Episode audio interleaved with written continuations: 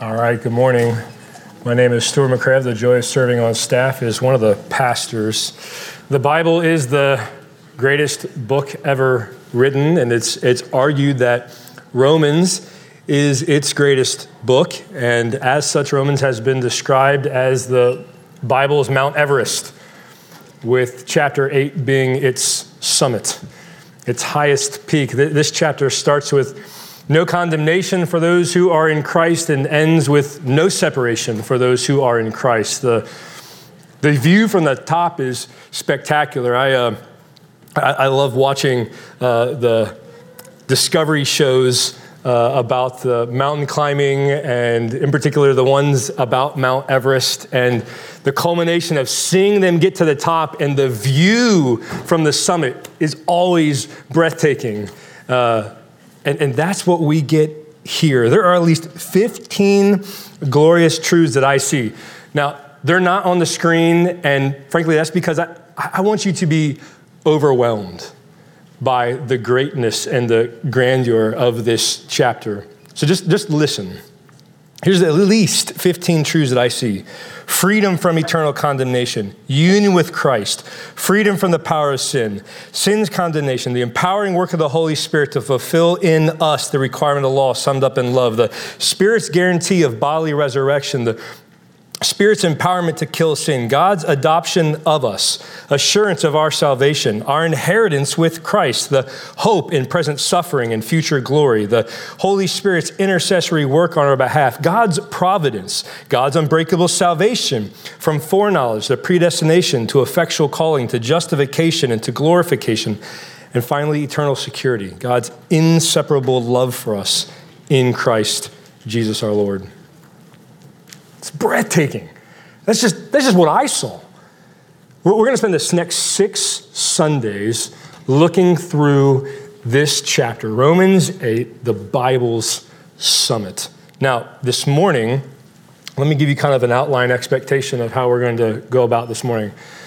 One, because we're sort of going to be parachute dropping into this letter, uh, I want to give us an overview of Romans and then I want to give us a sort of brief overview of the first seven chapters. Then we will look at just the first four verses. So, first, a 30,000 foot flyover of Romans. The Apostle Paul wrote this letter to the Christians in Rome. Uh, the Apostle Paul was not always known as Paul, he was first known as Saul because he was a Jewish Pharisee from Tarsus, and on his way to Damascus to persecute Christians, God, uh, the resurrected Jesus, stopped him in his tracks, saved him, and commissioned him as one of his sent ones, apostles to the Gentiles. And since his primary mission was to the Gentiles, Saul adopted the Greek translation of his name, Paul. So that's how Saul became Paul. And as an apostle of Jesus, Paul would start churches and he would write to churches. And he would write to churches that he both started and didn't start. He would write to these letters to give them further instruction on the gospel and then also how to live in light of the gospel. And the, uh, the letter to the Romans is, is one of those letters to a church that Paul did not start himself. Now, Paul wrote Romans with a unique purpose in mind gospel unity for the sake of gospel advancement. Gospel unity for the sake of gospel advancement. Paul hoped that the church in Rome would be a staging ground for him to take the gospel further west to Spain. But at present, the church was disunified and functionally of no use to him in his missionary efforts in being disunified.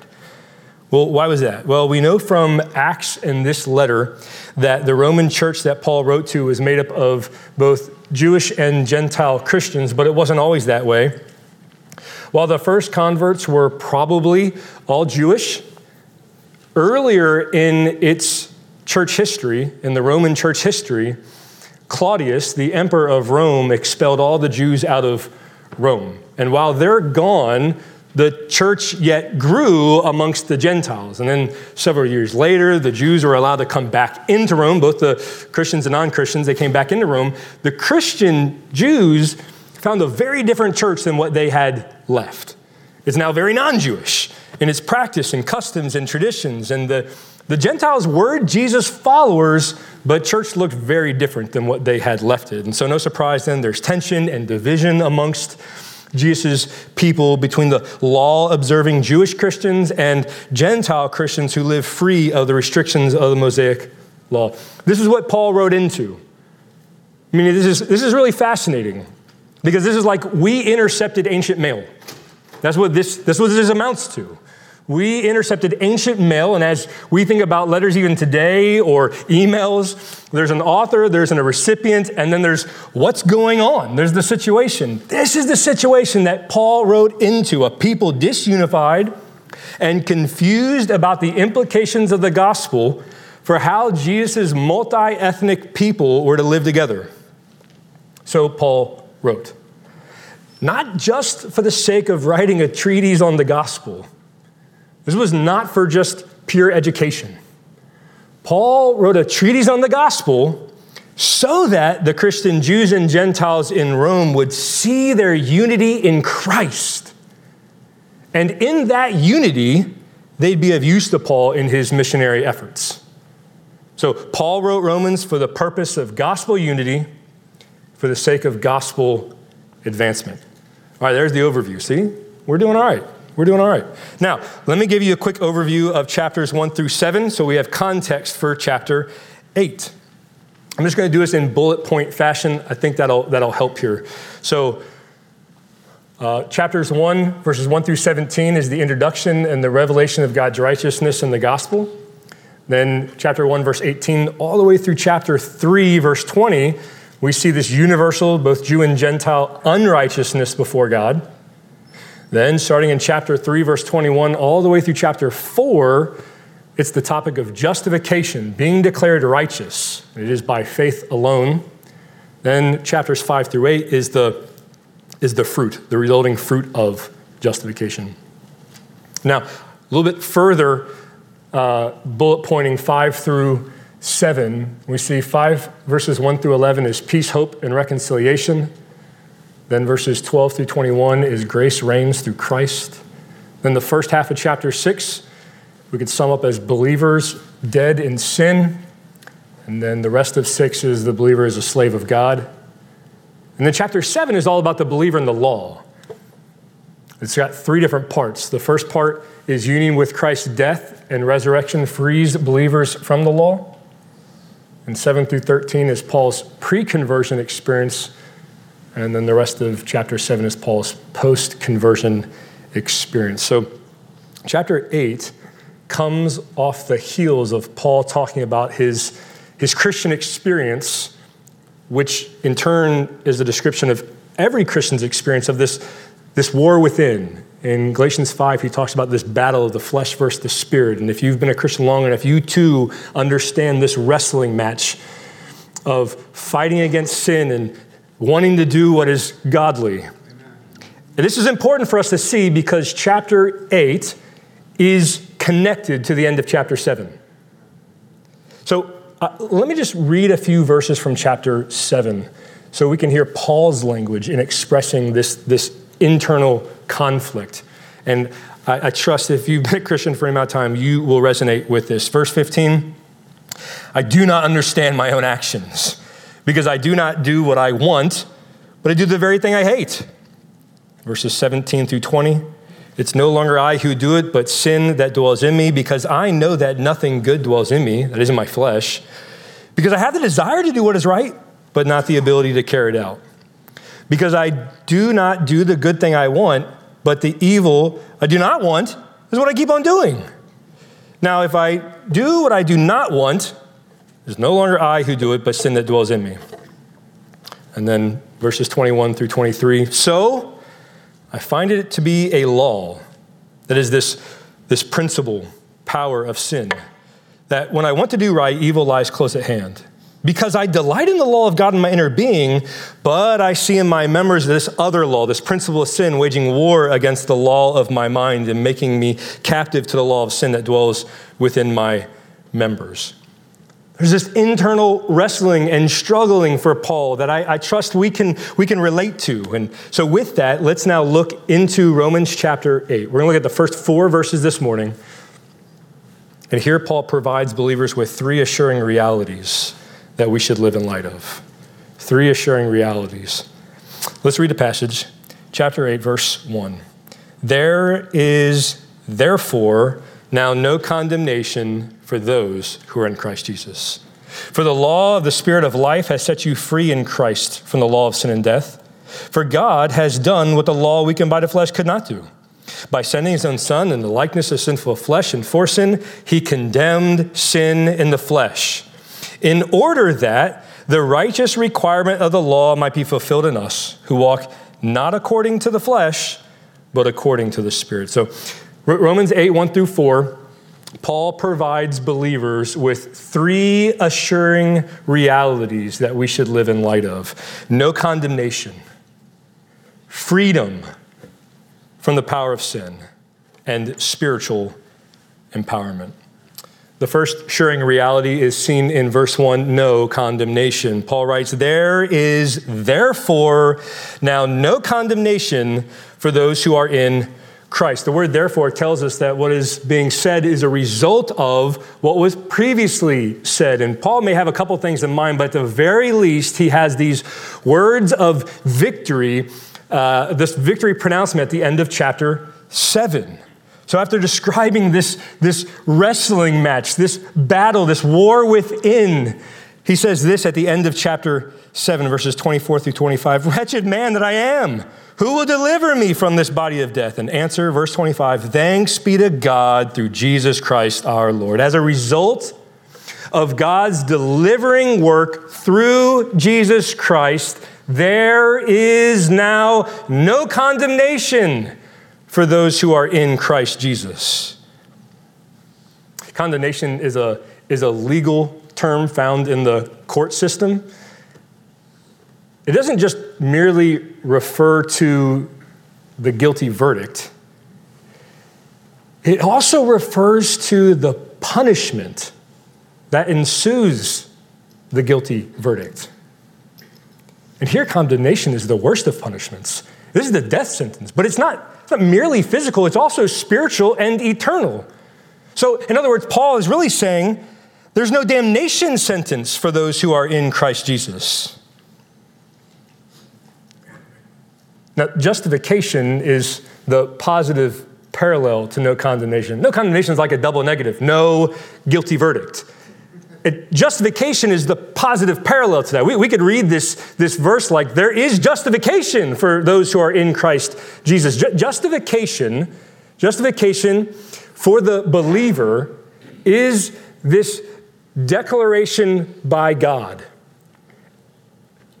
Justification for this believer is this declaration by God. In justification, God thinks of the believer's sin as forgiven and Christ's righteousness as belonging to them, and as a result declares them to be right in his sight. But to give it a unique punch, Paul emphatically states what the innocent don't get. And it's, it's not just no, it's an emphatic no. It's really interesting. In the, in the Greek, there's, there's no punctuation. And so if you want to emphasize something in this language, you, you front load what you want to emphasize in the beginning of a sentence. And, and here in the Greek, no is how this sentence starts.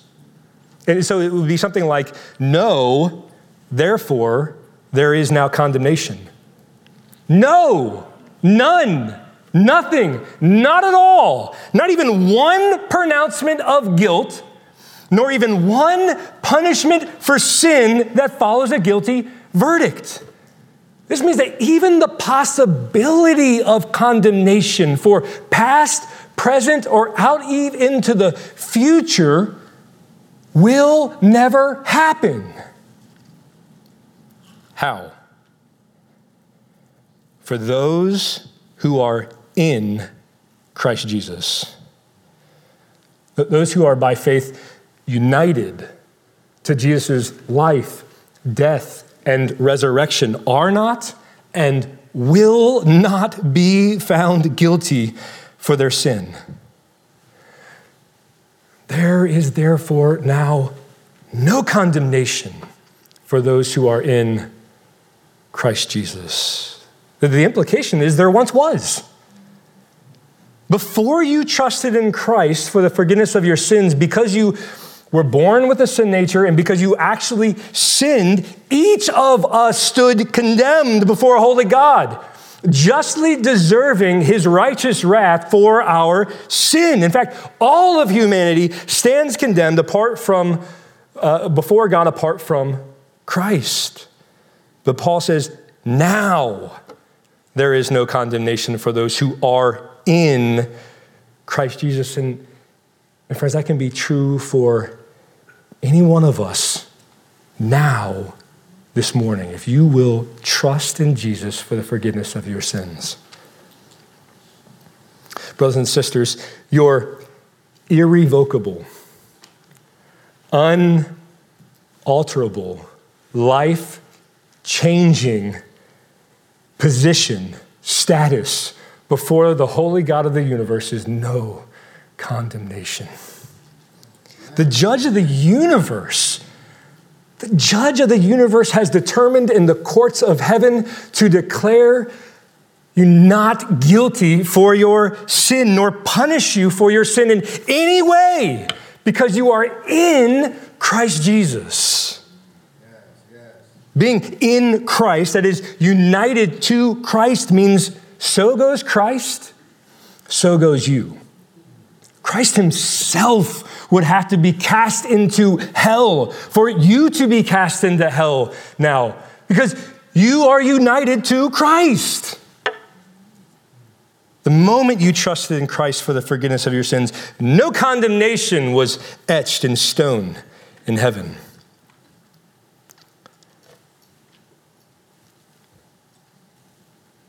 We, we must understand that this, that this declaration of no condemnation, or, or positively justification, declared righteous, we, we must understand that no condemnation comes before our pursuit of obedience.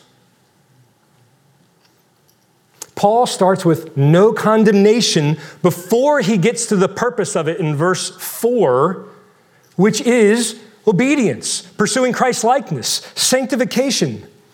Listen, no condemnation, justification is the root, and obedience, Christ likeness, sanctification is the fruit. If it's the other way around, then it is us earning our right standing before God. But Paul is reminding us that before you take one step in your Christian life, you're off the performance treadmill trying to gain or maintain God's acceptance. Your acceptance before God is not based on how you are doing at any given moment in your Christian life. You're not somehow innocent on the days you're doing well and guilty on the days that you are not. You are accepted by God because by faith you have been united to Christ's life, death, and resurrection. And to live in the good of no condemnation means you don't have to go around with a condemning, guilt laden spirit. means you don't have to live a life that resembles bearing the penalty for sin. Christ bared your penalty. F.F. Bruce says there is no reason for those who are in Christ Jesus to go on doing penal servitude as though they had never been pardoned, never been released from the prison house of sin. To live in the good of no condemnation means when you still yet sin, you, you flee to God in repentance, not as judge, but as your heavenly Father, knowing that you are already accepted in Christ no condemnation. This is the first assuring reality that we have as believers. The, the second is in verses two through three freedom from the power of sin. Let's read verse two again. For, the word for or because explains the reason that there's no condemnation for those who are in Christ. It's because the law of the Spirit of life has set you free in Christ from the law of sin and death. Now, Paul uses law in three basic ways. The first usage of law, sometimes he'll mean uh, the whole Torah, the first five books of the Old Testament. Sometimes when uh, Paul says law, he's specifically referring to the Mosaic law. And sometimes when he uses law, it is referring to a binding principle, uh, power, or authority. Uh, these are on display in chapter 7. I, I kind of highlighted one of those when I was reading some of those passages earlier, but it's important to realize this because Paul uses law in two different ways in our passage. And in this verse, both instances of law refer to a governing principle, authority, or power. But in verses 3 and 4, law refers to the Mosaic law. So we could read verse 2 like this For the liberating power of the Holy Spirit, who is life and gives life, has set you free in Christ from the enslaving power of sin that leads to death. Tony, uh, Tony Evans illustrates it this way The law of sin and death is like the law of gravity. It inherently pulls you down, no matter how high you jump. But the law of the Spirit overrides gravity. It's like climbing aboard an airplane where the laws of aerodynamics apply. You can't get rid of the law of gravity, but you can transcend it. And the Spirit's law transcends the law of sin so that sin no longer controls you. The power of the Holy Spirit renders the power of sin powerless over you. And how does the Spirit do this?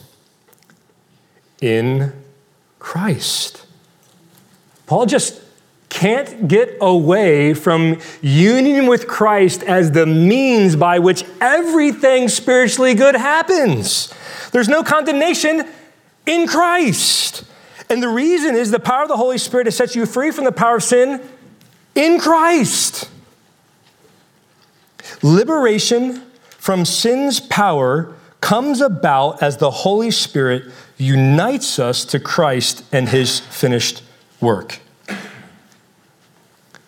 Liberation from sin's power comes about as the Holy Spirit unites us to Christ and his finished work. And here's something else that we learn here that is true everywhere else is that the Holy Spirit does not work independently of Christ's work. This is what verse 3 is all about. Let's read verse 3. For, or because, Paul's about to explain the reason for the Spirit's liberation in Christ.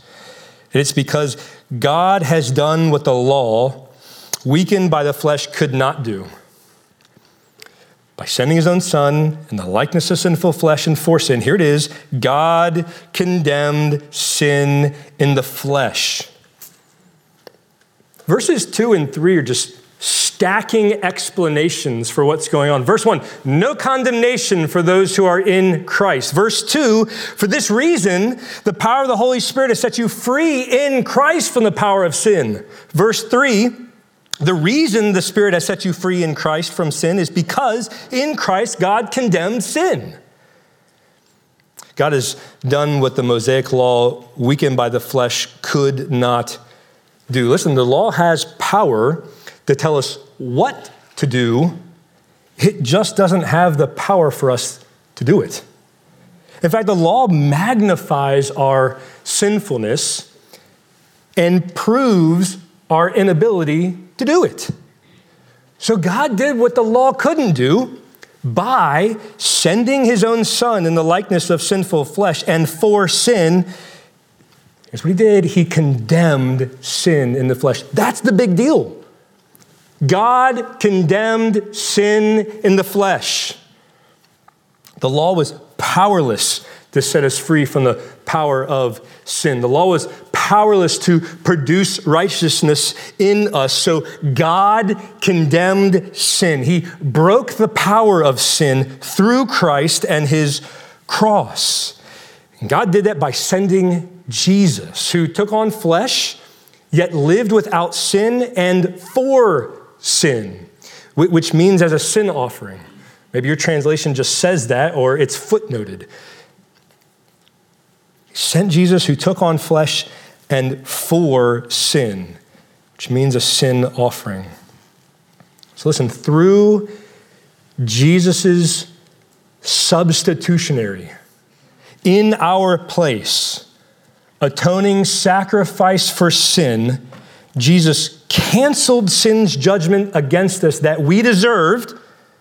And as a result, Jesus broke the power that sin had over us. Or, like the hymn that we sung earlier, Oh, for a thousand tongues to sing, says, Jesus breaks the power of canceled sin. He sets the prisoner free. His blood can make the foulest clean. His blood availed for me.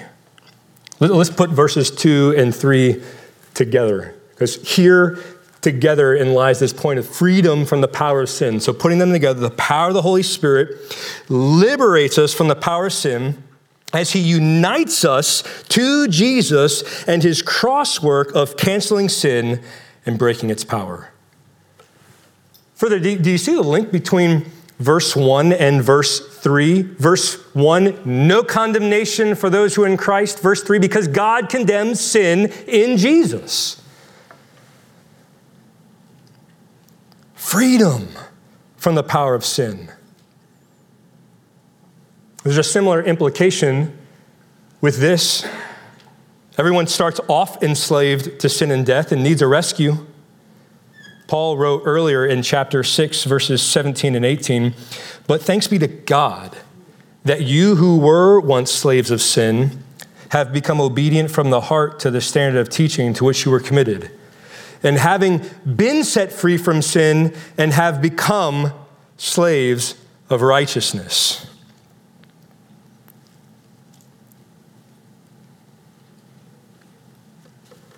Brothers and sisters, we, we, we, desperately need to understand something here. One thing that we do get the presence of sin remains. we, we get that. I don't need to tell you that the presence of sin remains, that we still struggle in our heart with sin, but the power of sin has been broken. Now, let me, let me say this again the power of sin has been broken, but its presence remains. There is remaining sin in your heart, but it has been canceled and rendered powerless. It's like there's still enemies on the battlefield, but they have no weapons. We're just going to clear them off the battlefield. Or to say it another way, in our battle against remaining sin, we fight against an already defeated enemy. And and although that is 100% our spiritual reality, when we're struggling with a repeated pattern of sin, oh boy, it, it can sort of feel like we're trapped and unable to break free. It can feel like sin does have power and we're powerless. In those moments, it's, it's way too easy to sort of functionally forget our true spiritual reality in Christ. And so we're going to actively live in the good of this by reminding ourselves and each other that we fight against canceled, powerless sin. I mean, family, the, the reality is that's the only sin that can successfully be fought against. Already defeated sin. We have no hope against sin that has not been canceled and its power been broken at the cross. So I don't, I don't know what you're up against right now.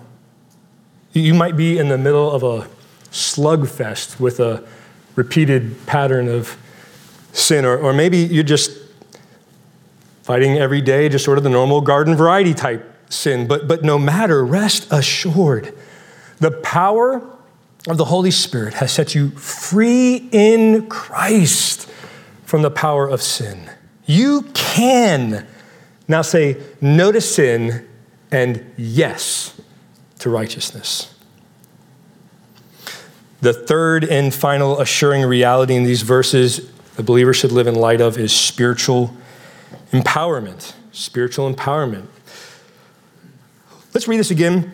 I want to start with verse 3 because verse 4 kind of cuts right in the middle here. So, starting with verse 3 For God has done what the law, weakened by the flesh, could not do By sending his own Son in the likeness of sinful flesh and for sin, he condemned sin in the flesh in order that the righteous requirement of the law might be fulfilled in us who walk not according to the flesh, but according to the Spirit.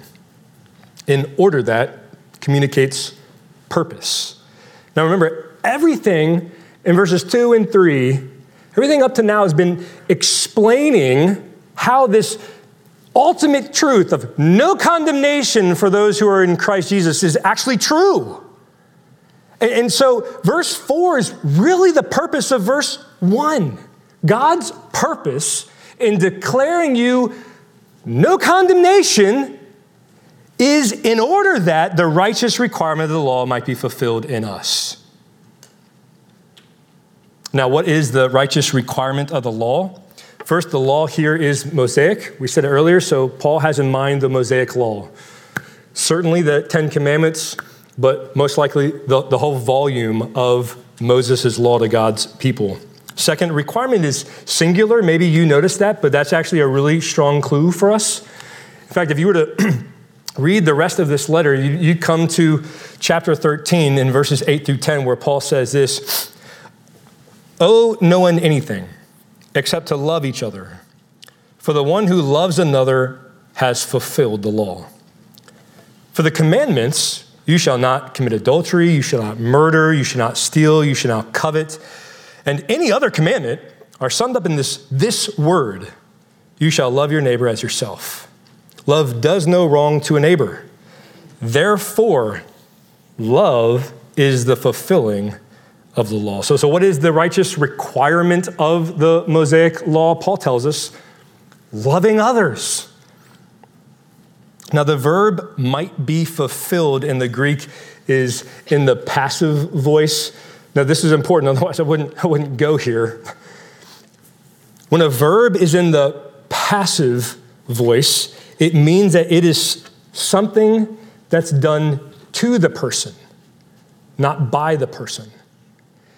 Active is when the person is actually doing it themselves. Passive means that it's something being done to them. So believers are being, the law is being fulfilled in believers by someone or something else. So, who then does the fulfilling in us? Paul goes on, the righteous requirement of the law might be fulfilled in us who walk not according to the flesh, and here it is, but according to the Spirit. Paul tells us that the Holy Spirit is the one who fulfills the law in us. He empowers us to love others. And, and, truly, then, the Holy Spirit empowers us towards all efforts in godliness, obedience, Christ likeness. Now, Paul also tells us that the Spirit does so as we walk not according to the flesh, but according to the Spirit. The verb walk, which simply means to live, to, to live, don't live according to the flesh, live according to the Spirit. Now that's in the active. So that's something that we're to do. How do we put these two together? One thing that's being done to us and another thing that we're, we're called to do ourselves. Well, what we'll see in the coming verses of chapter 8 is if the Holy Spirit lives within you, then you will imperfectly, but in an ongoing way, pursue a life of obedience, the only way it can be, under the control of the Holy Spirit. Or, or simply put, fulfillment of the law in believers happens as they take steps of obedience to God by the empowerment of the Holy Spirit. If the law is to be fulfilled in us, it can only happen as we live according to the Spirit. If you live according to the flesh, it's not happening. Spiritual empowerment is the assuring reality in these verses. You and I must live moment by moment by the enabling power of the Holy Spirit. Listen, God has not set you free from sin's condemnation and power to just leave you to your own resources. No, God saved you, declared you righteous, no condemnation for the purpose of now actually empowering you to obedience. Philippians 1 6 tells us that God finishes what he starts. That's what's going on here. God declares us righteous for the purpose of actually transforming us into righteousness. And with the fallenness still within us and around us, thanks be to God that He empowers us.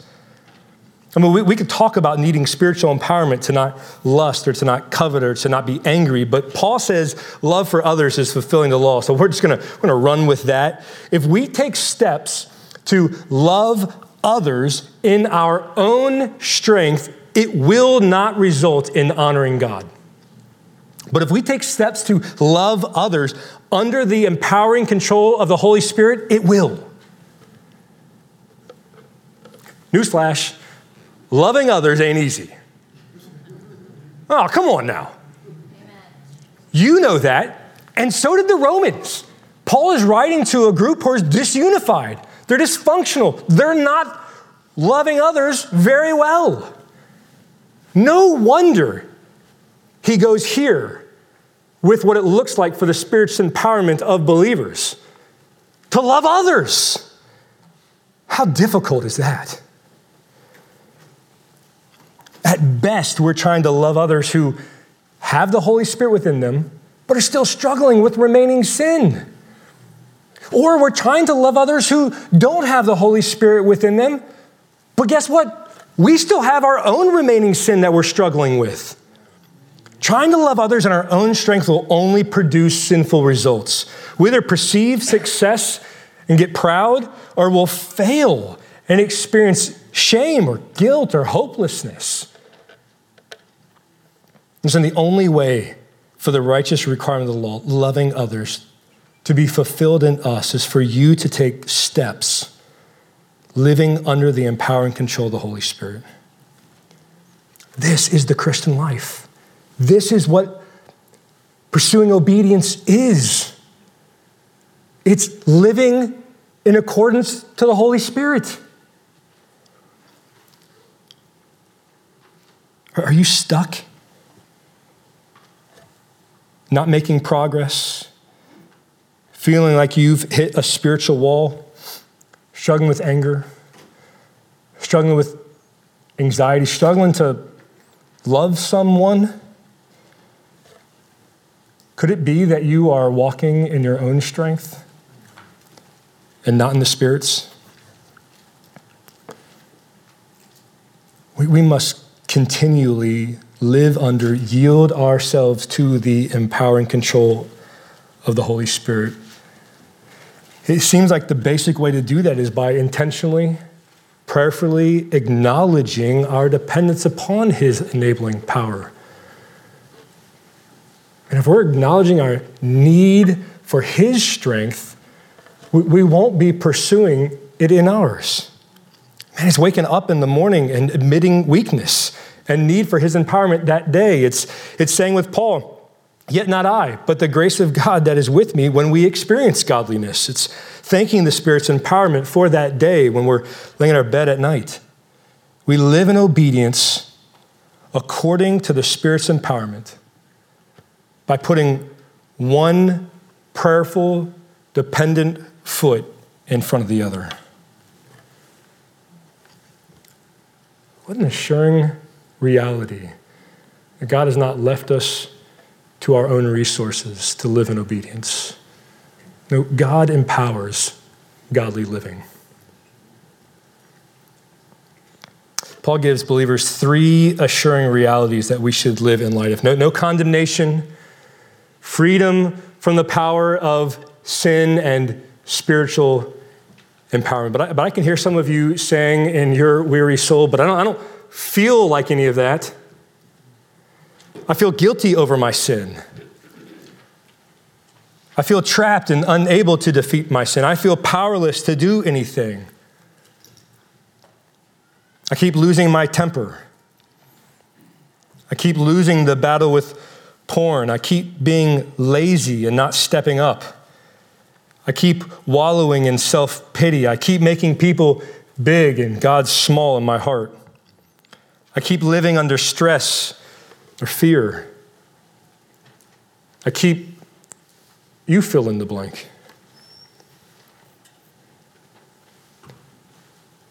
Well, this is a takes one to know one situation. It said that no one talks to you more than you. You, you wake up in the morning and an unending conversation with yourself ensues. And depending on the season that you're in, the autopilot conversation it's you listening to you through the lens of your subjective feelings about how life, others, maybe God are plotting against you. And through the lens of your feelings, you're determining how to think about yourself how others must think about you, and surely how God must think about you. Brothers and sisters, here is where the, the battle of what you feel versus what is real and true in God's word must begin. No one talks to you more than you. Is your conversation wrapped up in your feelings, which often betray us? Or are you preaching the gospel to yourself? Are, you living in light of the unfounded conspiracy theories that you've been drumming up? Or are you living in light of the assuring realities of who you are in Christ? And I, and I get it, in the, in, the, in the thick of it, this is easier said than done. Which is why we so desperately need each other. This, this letter wasn't written to the Roman, written to the Romans. It was written to all the Christians who were in Rome. Not only did they all have the problem that Paul was writing into, but God in Christ wanted to resolve them together He wanted them to be together in Christ. Brothers and sisters, we desperately need each other. I mean, said the, the, the Lone Ranger Christian is the dead Christian in the Christian life. We need each other. God did not save us for us to be on an island, He put us together. And so we not only need to preach the gospel to ourselves, but we also need to remind each other of the spiritual realities that are ours in Christ. There's no condemnation for those who are in Christ Jesus. There's no guilt to be found, nor punishment to be meted out for your sin because Christ stood guilty on your behalf. In Christ, there's freedom from the power of sin. Jesus broke the power of canceled sin, and the power of the Holy Spirit liberates us from the power of sin as He unites us to Christ's atoning work on the cross. You and us together in Christ battle against an already defeated enemy. And there is spiritual empowerment for obedience. God has not left us to our own resources, but He will finish what He has started. And through the indwelling Holy Spirit, we will be empowered toward obedience and ultimately glorification. What amazing, assuring realities these are for us to live in light of together. So let's endeavor to do that. Let's pray. God, thank you for kindly preserving this word. We could come and know you, know what you've done for us in Christ and what you are calling us to do and be by your grace, your empowering Holy Spirit. I pray as we, we, we start on this series of just taking in the view of the Bible summit that we would walk away ready to worship you and to thank you for what you've done for us in Christ. You have saved us and now you are sanctifying us. You have declared no condemnation. And now you are empowering us to a life of Christ likeness. Thank you. We love you. It is in Jesus' name we pray. Amen.